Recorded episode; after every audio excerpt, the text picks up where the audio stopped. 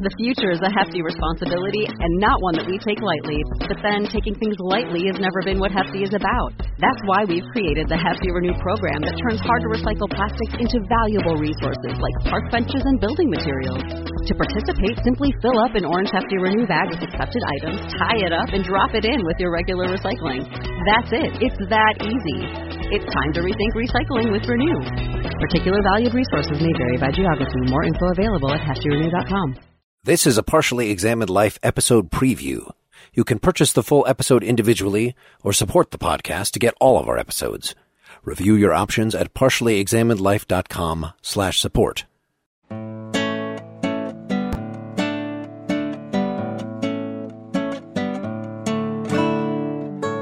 You're listening to the Partially Examined Life Philosophy Podcast. This is episode 54, which is more or less a continuation of episode 53, where we covered Owen Flanagan's book, The Bodhisattva's Brain Buddhism Naturalized. That was uh, more or less an interview with him, and we are now going to spend some time discussing the meat of the book and continuing on some earlier threads that we followed up on Buddhism in earlier podcasts. And your name is? Seth Paskin, Austin, Texas. It's Mark Linsenmayer in Madison, Wisconsin. This is Wes Alwan in Boston, Massachusetts. And this is Dylan Casey in Middleton, Wisconsin. Dylan, is Middleton in the middle of Wisconsin? Yes, just like Madison, it is adjacent to Madison. But Madison is not called Middleson. No, it's not. What's strange in the way like alliteration is strange is that I grew up in my junior high and high school years in Midland, Michigan, and now I'm living in Middleton, Wisconsin, and my kids are going to MHS High School, which is what I did as well. Their mascot's the Cardinals, and my mascot was the Chemic. the what? The Midland High School Chemics. Midland is the home of Dow Chemical, and Midland High, the first high school, was the Midland High Chemics, and our symbol was an atom.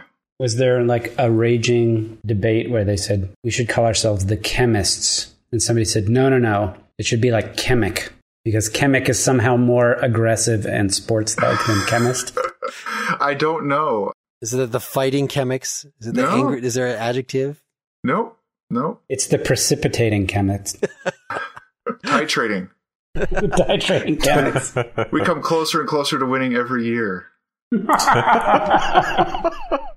So I thought we haven't read in a while our ground rules, and maybe we should read them and reflect on how, uh, when we had a big time guest, we failed in enforcing them. Number one, try not to assume that our audience has read what we're talking about or has any other background in philosophy. Eh.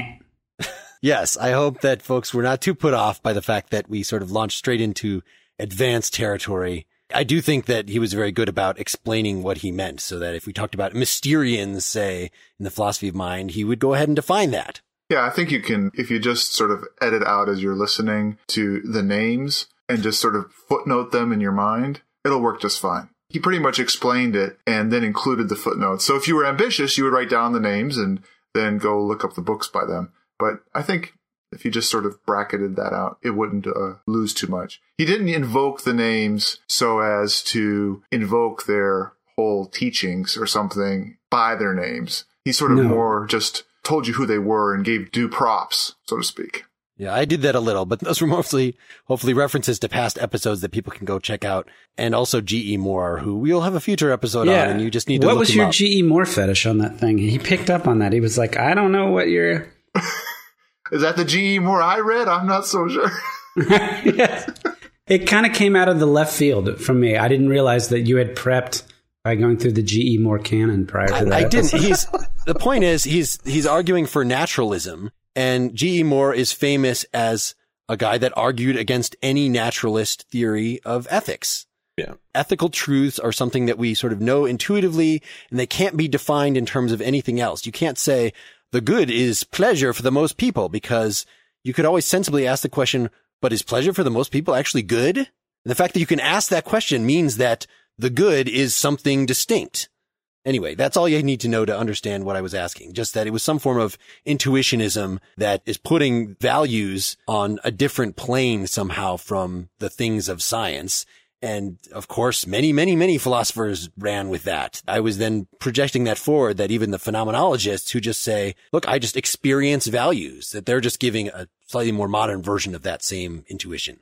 But this brings us to our second ground rule, which is don't name drop. Just make your point. Don't say, you would understand me if only you'd read Foucault's posthumous work, Nutter Butter, a politico-technocratic analytic. no, no.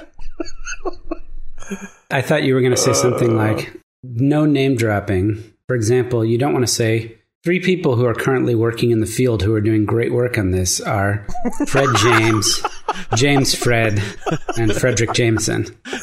Ah. We could see what he was doing, like you said, as footnotes rather than as something to take the place of expressing the actual idea. Yeah, he never invoked anybody as an authority, which is the worst. If we have a spirit of this rule, it is not so much to invoke ideas that are not clarified as much as it's not to invoke somebody as an authority to stop a conversation. The other part of it, I think, should be if you begin a lengthy talk about some secondary source you've read that the other guys haven't read, that can be a problem because there's no way for us to have a conversation about that. Mm-hmm. Well, no, we never do that. Well, Mark, you've usually read like a hundred things Yeah, that like, we haven't read. you never bring up G.E. Moore in a podcast about Buddhism. Yeah, that's just the rule now. From now on, that's just the rule. I had to get that Abhidhamma crap off my chest because I, I had, we scheduled the talk with Flanagan for January and then he canceled and we had to push it off. And so I felt, okay, we're doing it weeks and weeks later. Maybe we should introduce a second thing to read. So I, on my own, sort of previewed and spent a substantial amount of time with this very, I wouldn't say difficult, but just really boring, repetitive text. And I just couldn't see the point. And it really made me question, like, so this is supposed to be like the first phenomenology, Buddhist phenomenology. And it's just a lot of lists. And he was saying, oh, well, taxonomies are boring. That's Flanagan's response. I thought he tried to answer your concern a little bit more than that. Yes. Yeah, I like that part of the conversation actually because I Okay. thought he addressed the boring part by acknowledging it and then going on to explain how he got something out of it. Right. Why their tradition is superior than the Western tradition in terms of descriptions of inner states. That we don't put a lot of effort into that endeavor. I guess I can see that. Do notable exceptions jump to mind? I think you'd have to look in literature in the West to find that. Well, especially the ancient West, I guess. Right. If you put it that way, descriptions of inner states and stuff like that, I'm back thinking about Achilles again. So the way that whole book is that way. Homer's phenomenological. Sp- Well, you know, Spinoza has his long list of. It's not exactly phenomenological, but he's building up different mental states out of each other, right? That's right. Hume does it too, right? In Treatise on Human Nature. He's got these long lists of characteristics. Those again are references to past podcast episodes. We're not name dropping. Go check it out. We can reference things like that even if it's not a past podcast episode. I don't think that's the problem. Referencing, I don't think is the problem. Well, to a point, we did get a comment, a recent review on iTunes, which was a merely four star one instead of a five star one that said something like, it's hard for newbies Yeah, I saw that. because we break our own rules. And I can see like when you hear a name. So somebody actually asked me via an email, who is this? I forget how he even spelled it, but he didn't know, he'd never heard of Lacan. That is a name that we have dropped several times. Absolutely un, just, oh, that's, Who's this hates we, Lacan. Kimosabe? Wes has dropped it. It came up in the in the semiotics one. Yeah, I mean, if we had talked about Saussure without talking about even mentioning Lacan, I think we would have gotten in trouble too. I mean, yeah. so he's a structuralist psychoanalysis theorist. yeah, L- Lacan is why Saussure is is even a, something that's discussed today. Right. Lacan took that theory and Oh, made it hugely influential on modern philosophers of the continental stripe. Well, there's a difference between who is this Lacan and who is this Aristotle. Do you think like there's some tiers? Nobody's ever written and said, "Hey, who is this Kant?" and spelled it like K H A N T. Well, they might have said, oh, "Hey, who is this cunt?" they might have said that. I set you up. That God, did I put that one on the T for you, baby? This reminds me of a story. I was once out with a friend and he brought a date with him. We were in a bar and we were talking about Lacan and I was trying to bring her into the conversation. I said, Do you know who Lacan is? And she got extremely offended by the idea that who wouldn't know who Lacan is? And I said, I didn't know who it was. Come before on. This. Th- th- Yeah. Like, ask I said, I don't know you from Adam. I literally said this. I said, I don't know you from Adam. I don't know whether you know who Lacan is. I'm just, I was actually trying to bring you into the conversation. That girl was so furious with me, never forgave me. I have that same kind of thing happen to me when somebody finds out, you know, I let a word like quark or lepton slip out of my mouth and someone asks me what it is and I don't know anything about what they know or don't know. So I have to figure out where to start. Like, yeah. okay, so you understand that stuff is made out of atoms and I look at them just to see if they, if that registers and then they, you know, go on, you know, atoms are made out of electrons and in some ways it sounds a little funny, but the fact is is that a lot of people the only time they ever learn that stuff is in high school and they forget about it. They don't even pay attention to it. I went on a date once with a girl who thought the uh, sun revolved around the earth. Come on. Seriously. And where did you find this are prize? you are you 600 years old? She was English. she was English too. I don't know what happened. Well, I had the same experience, but not with name dropping. Sometimes with vocabulary. I have to self censor yeah. at work because I'll use the word lugubrious. Yeah, autochthonous. autochthonous. Yeah. They're the ten thousand dollar word. All the SAT words that we. It is my favorite word. I did not know that word recently until we talked about that. I knew it from SAT books. You just have to kind of moderate your conversation around, and you can't assume and when you work in the corporate world, you have to go with the lowest common denominator anyway. But and how do you find an opportunity to use autochthonous in a, in a business meeting? You don't. I was just being facetious, but it's like that idea you just came up for the new packaging of the product was totally autochthonous. I have a new word that I just put together, much like a German word, as a disparaging thing we can say about Wes. You non-Lacano knower assumer, Non Lacano what? Non Lacano knower assumer. You assume that oh, people don't know about Lacan. Good. Good. A new word. hey, Wes, do you take any of the stuff that Mark directs at you personally? No. Okay, good. I learned that a long time ago. Should I aim more elsewhere? I didn't realize I was so cruel. No. No, I'm fomenting dissent. I'm inserting a Foucauldian, oh, name drop, power structure into our dynamic. Mm. I have uh, the final edit, so I have the ultimate power. I can make you say this. Maybe I could put a dog barking for your voice for the whole time. I thought I, I should edit in an extra person. Like we have an obnoxious hanger on, just like, yeah, yeah, that's really smart. And just put that sort of randomly in the conversation. That sounds like a terrible idea. It does. Yeah. It does indeed. Don't, don't do that. I think it would depend on the execution. I mean, think about reading a book and then having sort of randomly along in the book distracting, ironical non references in the margins. Dude, I check books out from the Austin Public Library. I know exactly what that's like. Okay. if we were able to do a video, if we somehow had like Japanese anime characters that would pop in randomly at times and be like, oh, you know, with big with big eyes, you know, that kind of thing. That might be that kind of not fun. be at all offensive. So, is everyone drunk tonight or something? We're just breathing a sigh of relief that we don't have a professional that we have to impress. Yeah, right. There's clearly nothing professional about what we're doing tonight. Isn't the Talmud kind of like that? They have that kind of stuff in the margins.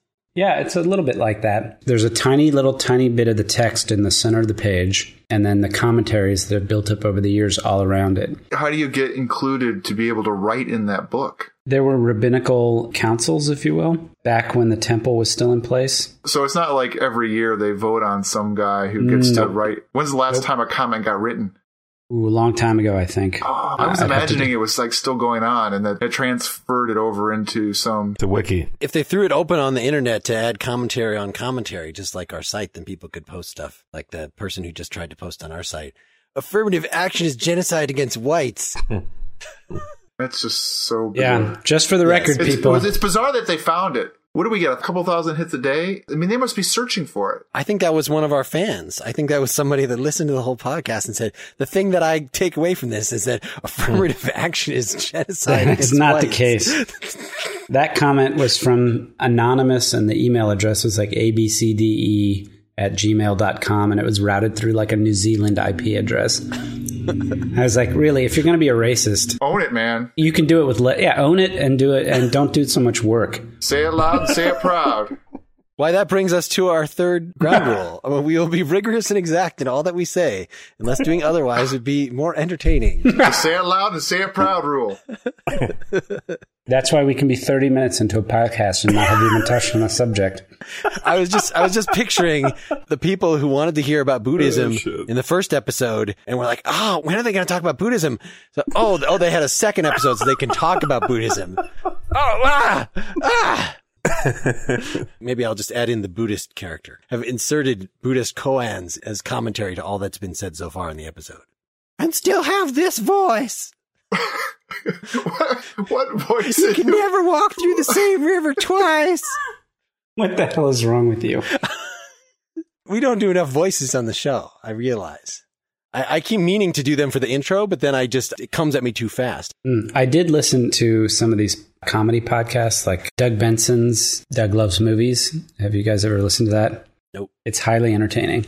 And he had a guy on who does Jesse the Body Ventura as the conspiracy theorist governor. That's a good voice. Now, if I could do that, that would be worth doing. Do any of you guys even know who Jesse the Body Oh, Ventura I know is? exactly Of who course, Jesse yes. the Body Ventura is. That's right. He was governor of your state. No, home state, the, right? the next next door state. Oh, Minnesota. Okay. Yep. Not Michigan. And they all start with M. Speaking of podcasts, because uh, we essentially scheduled this interview with Owen twice, so I spent two different couple week periods listening to a bunch of Buddhist podcasts to get myself in the mood to see what the realm of stuff out there was. And so we didn't sound completely clueless or out of touch with what people were talking about in Buddhism. For instance, Buddhist Geeks has been recommended to us a few times. Anybody listen to that? It's a pretty good one. I mean, it sounds like it should be plural geeks, but it seems like it was plural and now it's mostly a couple hundred episodes in one guy interviewing different people every week. And he's a good interviewer. It's pretty organized. They have an actual like conference that they advertise very regularly, show up in person and get all these academics involved. And it's really like a very wide swath of what people are doing in Buddhism. But it also seems a little bit, it's kind of get the guest on and let him say what he wants to say, not quite a conversation in the way, say, conversations from the pale blue dot is a conversation where the host has read all the books of the guests and is engaging them on detailed points. It's a pretty wide range of stuff. They had Stephen Batchelor is a Buddhist skeptic, more along the lines of where Owen's coming from, who's been on that podcast as well as the secular Buddhist podcast that Owen was on. And then later, the Buddhist Geeks podcast had another guy that was all about Buddhist magic.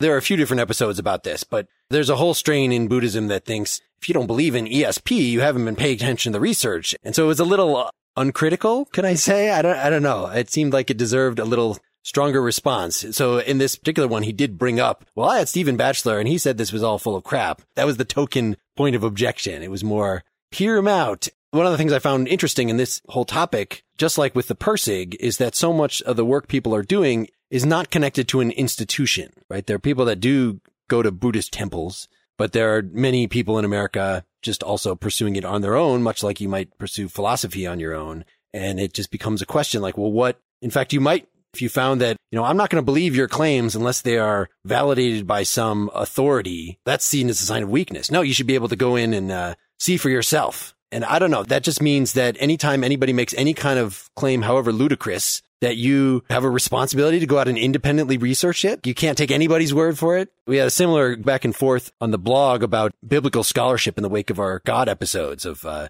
people who think that the resurrection historically happened versus those who think that's just obviously a bunch of nonsense. Like, well, how many sources do I have to read? And is there anybody actually writing objectively about this before I can have an educated opinion? The problem is this is the way conspiracy theories and people who are always complaining about how no one ever pays attention. To me, the big flag is when most of the time is spent talking about how everybody's ignoring me or ignoring this person or this idea that I love rather than talking about what is actually being said. It's all constantly persuasive speech and it all is linchpin kind of speech. If you just knew and understood X, you would understand everything. If you just knew and had read Process and Reality, then you would know everything. If you would just if you would just read Ayn Rand, Fountainhead, everything would be clear to you. You can pick your favorite crazy person and put it in there. Yeah. So one of the Buddhist Geeks episode was the guy that was like, it's not confirmed with scientific precision, but there's strong evidence that there is reincarnation. There's all these cases that have been reported by this University of Virginia researcher about little children who suddenly have all these memories of specific people in different times and places. And then you look them up and those people actually were there. And can't I just discount this without actually finding out what the fuck research he's talking about and looking it up? And I'm sure there is a guy that did this research and then, but is there anybody that seriously engages him and refutes him? Or does everybody just say, no, that's obvious bullshit? It just becomes very tiring. I want authorities to tell me what to believe. Yeah, and if you're operating on a naturalistic from that framework, which most of us are, then it takes an extraordinary kind of evidence for us to admit that something supernatural has occurred, right? You want to say that, that something that transcends nature has occurred, then I'd better see it with my own eyes, and I'd better not be drunk or on drugs, and so on and so forth. But when would that be? Some guy writing uh, something on the internet, it's a whole different thing. Or even if he's published articles, I don't know in what journals, but right, our burden of evidence, our burden of proof is going to be high. And that's, I think, why Flanagan, when he's arguing for naturalism, again, maybe it's just in this book, like he said, because he's already argued in past books, but he just pretty much says, we're just in the naturalist camp. Yeah. And he, yeah. This is just the set of assumptions we starts with. I'm not going to bother to argue with you, people that really take rebirth seriously. Did he imply that he argues for naturalism in some other book?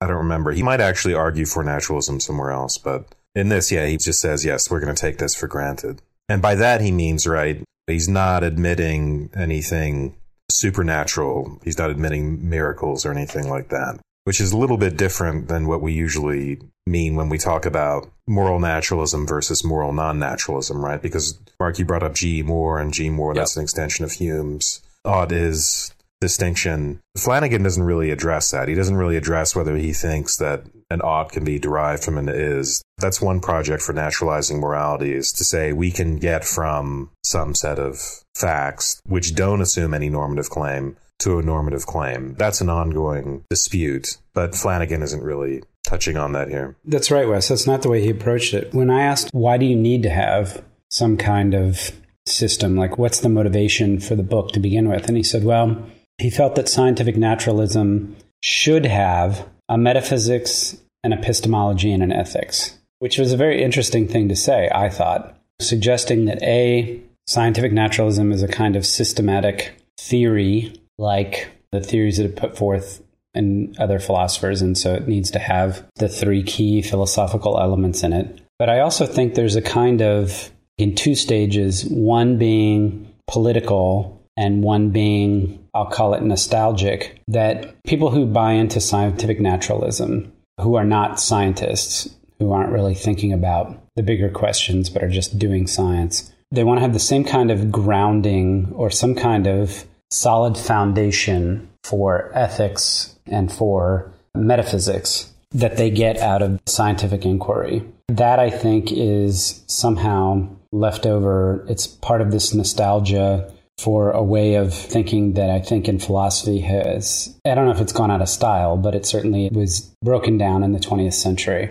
And the second part of it is the scientific naturalists, for the most part, are setting themselves up in the atheist camp against, I guess I'll call them religionist or theists or what have you. And so this, even though it's not obvious, is part of that whole dialogue with the new atheists that we had the podcast on a little while ago and Flanagan is, in his own way, trying to support the claims of the atheists who are aligned with the scientific naturalism against the religious camp who's saying that science provides no basis for morality. Because you remember the term he used that if you aren't aligned with a religion, you have to come up with some way to convince people of your moral seriousness. When people say, I'm spiritual but not religious, it's a marker that says, oh, well, I'm very serious about ethics and morality. I'm not a complete relativist or hedonist or anything like that. So I think there's some weird dynamics at play in the motivations for this book.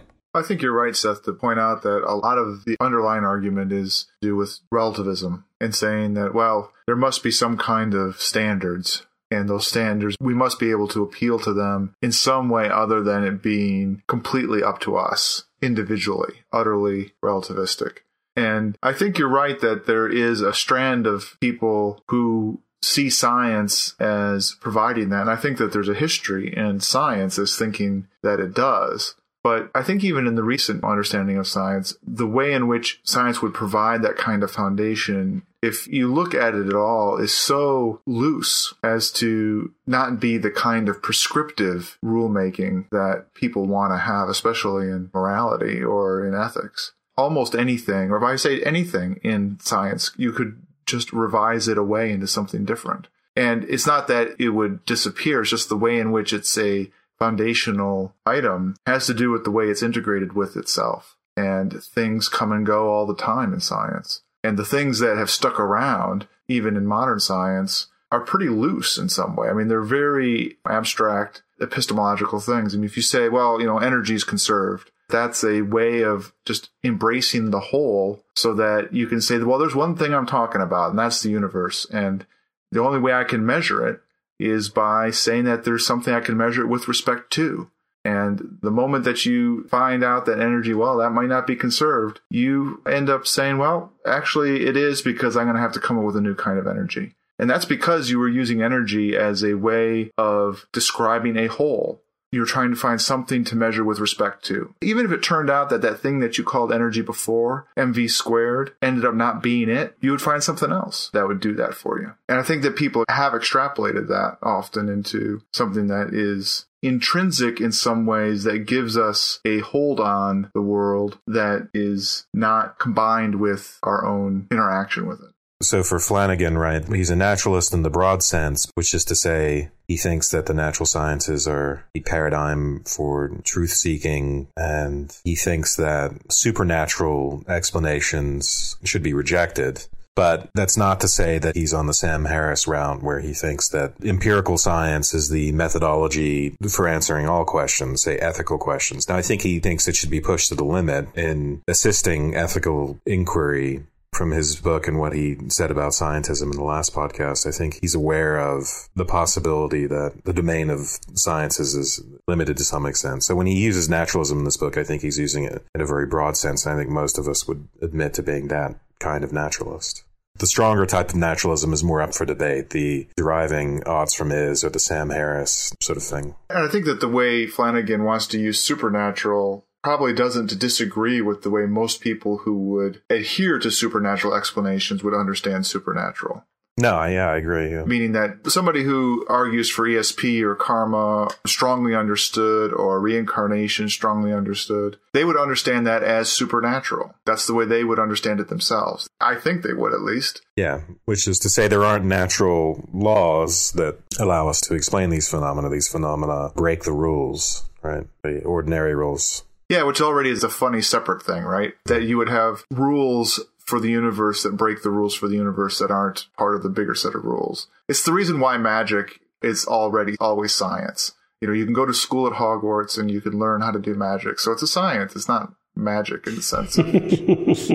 I mean, it is. That's interesting because my problem with Harry Potter is that it's hard to have something be at stake when you don't really know what the rules are. You never really quite know what the rules are with the magic that's involved. You know, he's going to wave his wand and say, some spell, but you have no way of predicting the battle based on who's got the stronger spell. You're really just not aware enough of the rules for enough to be at stake for me. So well, if you would keep up with the uh, rules of wand ownership, then but then you're right.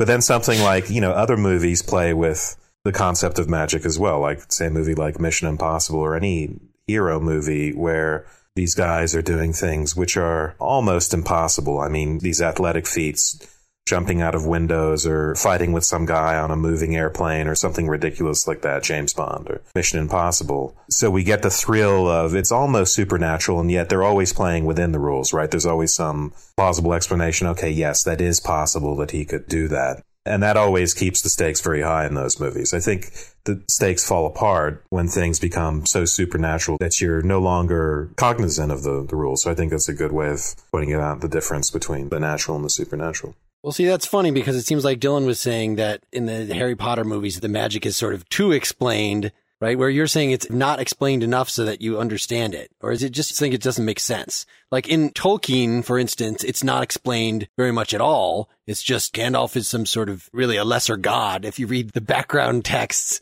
into what kind of creature he is. But even just reading the book, like there's no explanation of where this came from. Right. You know, maybe it's just that it's sprinkled so sparsely through the stories that it's not. My point is in a typical struggle between a protagonist and an antagonist, say some sort of physical struggle, you would expect that someone's going to get exhausted over the course of the fight, or you expect that a punch of a certain strength will inflict such and such kind of damage. There are all sorts of background rules like that where you you're in suspense about the outcome. I mean, obviously you know what the outcome is going to be because the good guy's going to win. And yet there's some sort of suspense about that. And often the suspense is, well, how is the good guy going to get out of this horrible predicament he's in where he's hanging off the edge of the cliff? But of course, he manages to pull the villain over the cliff and climb back up. So he's doing things which are almost impossible. So they're playing with the idea of the supernatural or the impossible but they're just getting it in under the radar, let's say. That's where I think suspense can be created. With Harry Potter, I agree that the magic is over explained in a way and they try and make it mundane. You know, it's like a regular English boarding school and so on and so forth. But the fact that there's no way to follow a struggle between two magicians with wands it's not even a narrative. There's not even a storyline to it, except that the energy is going from each wand and they're struggling with each other. And boom, oh, suddenly one magician overcomes the other for some unknown reason. I don't know if I've explained that very well. I think you do. I think you articulated nicely. You didn't see Rowling accomplishing that establishing of rules for magic. And I think that regardless of whether she's successful or not, she tries to do the same thing that someone like Tolkien or anybody else who deals with science fiction or supernatural events or whatever is establish a consistency of universe so that even if you couldn't explain it, you know, you can't build the warp drive in Star Trek, but there are rules for it. There are things right. that can. You need exactly. lithium crystals, right? And right. there are there's exactly. conflicts. There's lack of resources. There is limits that you run up against. All those things, and they are cause and effect. Mm-hmm. Right. That's what I meant by saying that magic, in the case of Harry Potter, any of these other things, anything that you can learn ends up being a science it would be interesting maybe to talk to somebody who really argues hardcore for supernatural explanation, yet says that you can learn something about it and also claims that it's not a science in the sense of knowledge. I myself think that what they'll end up saying is that they want to reject a certain kind of science, but claim that learnable science for themselves. I think the only real argument against it, the only claim you could have would be something like what Lucas does with the Jedi Knights and the uh, the Mito. What are they called? The the midichlorians. The midichlorians, where you have some kind of alternative access through yourself, which works the way like something like blessedness by God, authority works. In that case, that mm-hmm. is not learnable. It's not knowledge in the sense of a science. Yeah, it's not replicable yeah. and you can't get to it through an experiment. So, I mean, ironically, it's empirical to some extent, right? If someone says, yes. well, I see ghosts, yeah. and then, you know, you could find a whole community of people who say, yes, we've all seen ghosts. Yes. But it's not likely that they're ever going to be able to show each other their ghosts, right? It was this right. very idiosyncratic, particular, walled off experience. So they accept certain, yeah, quasi scientific rules like the empirical thing. There's got to be something that counts as evidence, but it falls apart when you try and get the level of generalizability or rule making. And well, importantly, the authority for whether or not it was observed is wholly up to them and utterly yeah, individual, right? Exactly. But it's granted as being true. And, and there's something sort of powerful about that, that the right sort mm. of hmm. person giving the testimony, people will believe it, right? Right. I think in some ways kings and leaders and stuff work this way too, that you have other reasons for placing authority in what they say. And you find yourself not judging the events right. yourself. You judge it based upon the authority of that experience or what you vest in that person. And that's a whole different kind of way of knowing something. It's a kind of granting of it. That's not scientific, but that's not the way magic, certainly in Harry Potter. And I don't even think that's the way magic works in Tolkien either. Thanks for listening to this episode preview. You can purchase a full episode at our store page, get it by supporting us through Patreon, or become a partially examined life citizen. We provide supporters with ad free access to our full catalog, including new exclusive content. Configure our citizen feed to get it all beamed straight to your Apple or Android device. Learn more at partiallyexaminedlife.com slash support.